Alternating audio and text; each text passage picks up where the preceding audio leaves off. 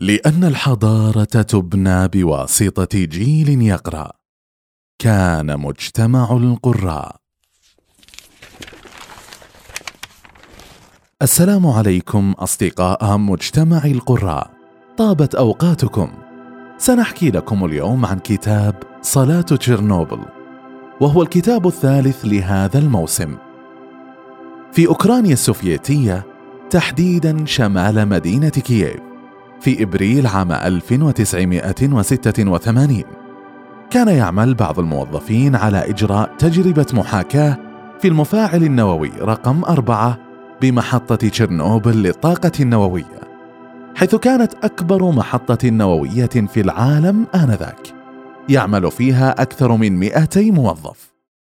إذ وقع انفجار هائل في ذلك المفاعل أدى إلى كارثة إنسانية. صنعها الإنسان بنفسه.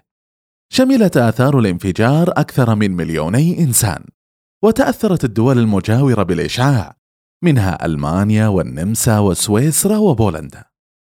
كان انفجار تشيرنوبل بسبب كما لكل شيء سبب وهو استرخاص الروح البشرية إذ لم يكن هناك صمام أمان للطوارئ ولا معدات احتياطية وخطط لاتخاذ إجراءات السلامة. والضحايا دائما هم الأبرياء البسطاء الذين يبحثون عن لقمة عيش وسبيل رزق. كانت السلطات السوفيتية على استعداد للتضحية بأي عدد من البشر. في سبيل التكتم على الحدث الذي يمس العالم كله. فعملوا على حث السكان في المناطق المجاورة من موقع الانفجار على الاستمرار في حياتهم بشكل طبيعي. وقيل لهم أن الغبار النووي ليس سوى تصريف بخار غير ضار وبصمت مطبق خلال 36 ساعة. بدأت هذه السلطات عمليات الإخلاء. تم إجلاء 350 ألف شخص من أكثر من 200 قرية. خرج السكان من بيوتهم على أمل العودة بعد ثلاثة أيام كما قيل لهم. إلا أن هذه العودة ماتت. يقول العلماء إن المنطقة المنكوبة ستظل ملوثة بالإشعاع وغير قابلة للحياة. من 24 ألف عام إلى 30 ألف عام.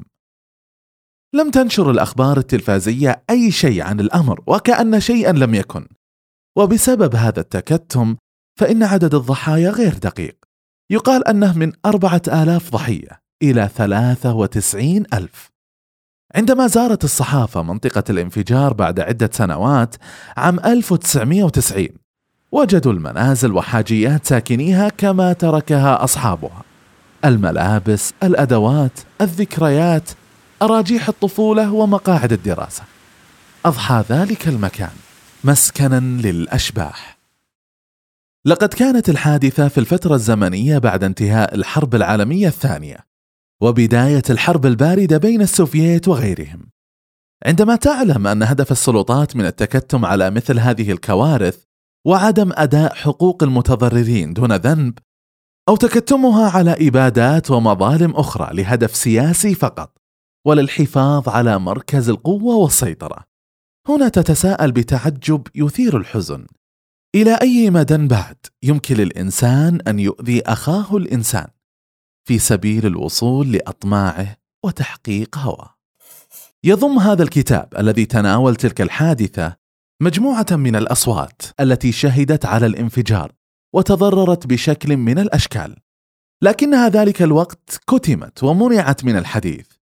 هذا النوع من الكتب يسمح بتسجيل الحقيقة التي تمس البشرية جمعاء من أجل حفظ التاريخ ومن أجل المستقبل أيضا. إذ عملت الكاتبة على جمع مشاهدات آلاف الناس خلال ثلاث سنوات كانت تسافر فيها إلى المناطق التي شهدت الحادثة. صحفية التحقيقات سفيتلانا أليكسيفيتش كاتبة صلاة تشيرنوبل ولدت عام 1948 عاشت حيث تنتمي في جمهورية بيلاروسيا التي كانت آنذاك إحدى جمهوريات الاتحاد السوفيتي وتسمى أيضا بروسيا البيضاء. ألفت سفيتلانا الكثير من الكتب وكانت كتبها كثيرا ما تصادر وتمنع من النشر إذ كانت الكاتبة مناهضة للشيوعية وتحاول في مؤلفاتها نشر حقائق الحقبة السوفيتية. حازت الكاتبة جائزة السلام الألمانية وجائزة نوبل للآداب. أشهر كتبها هو صلاة تشيرنوبل الذي صدر عام 1997 ونقل إلى العربية عام 2016 تقول المؤلفة عن كتابها أنا لا أهتم بتسجيل التاريخ الجاف وسرد الأحداث. أنا أكتب المشاعر الإنسانية. ما فهم الناس وتذكروه خلال الحدث. كتاب صلاة تشيرنوبل كما وصفه المترجم أحمد صلاح الدين يعد رواية متعددة الأصوات. لإنسان الكارثة تمثل أدبا مميزا أو كتابا تاريخيا يحكي بؤس الإنسانية. بين هذه الكارثة وغيرها من الأحداث التي قتلت وشردت وما زالت تفعل الألم والمعاناة الجوع والفقر.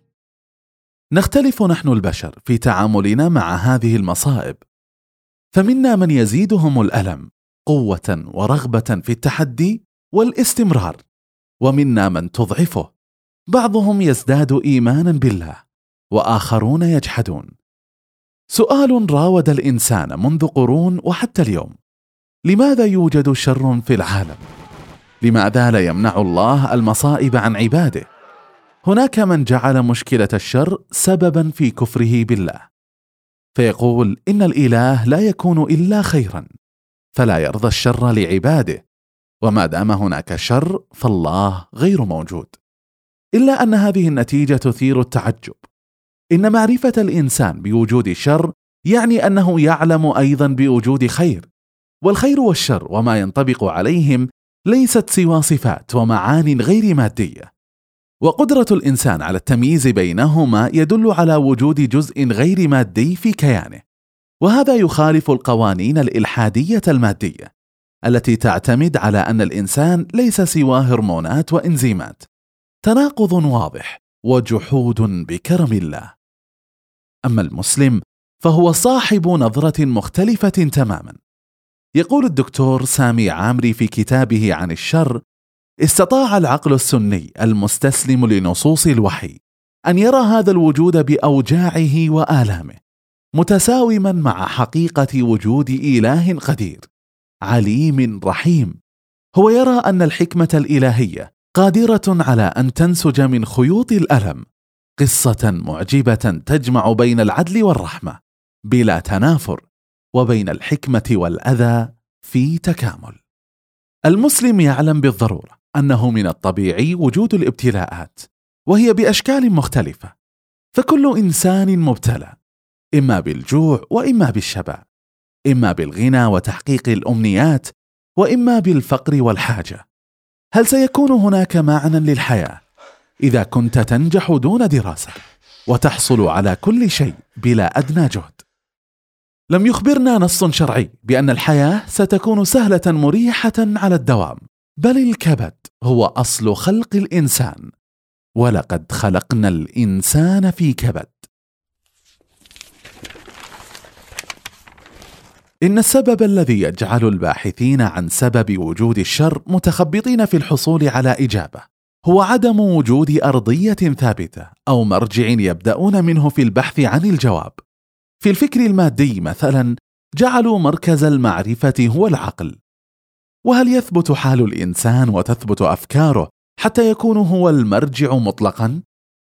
أما في الرؤية الإسلامية فالمركز هو الوحي والنص الشرعي الذي يتناسب مع عقل الإنسان فالذي أوحى والذي خلق العقل واحد. فسبحانه ألا يعلم من خلق؟ وملخص إجابة سؤال الشر في الإسلام هو أن أفعاله تعالى كلها خير وهو لا يقضي قدرا إلا بحكمة. الشر الطبيعي كالزلازل والبراكين لها حكمة غائية علمناها أم لم نعلمها. على سبيل المثال الزلازل تغير في طبقات الأرض وتجدد التربة وهنا العالم يرى الزلازل خيرا على البيئة.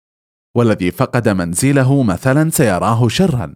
وهكذا هي الحياة. أيام نداولها بين الناس.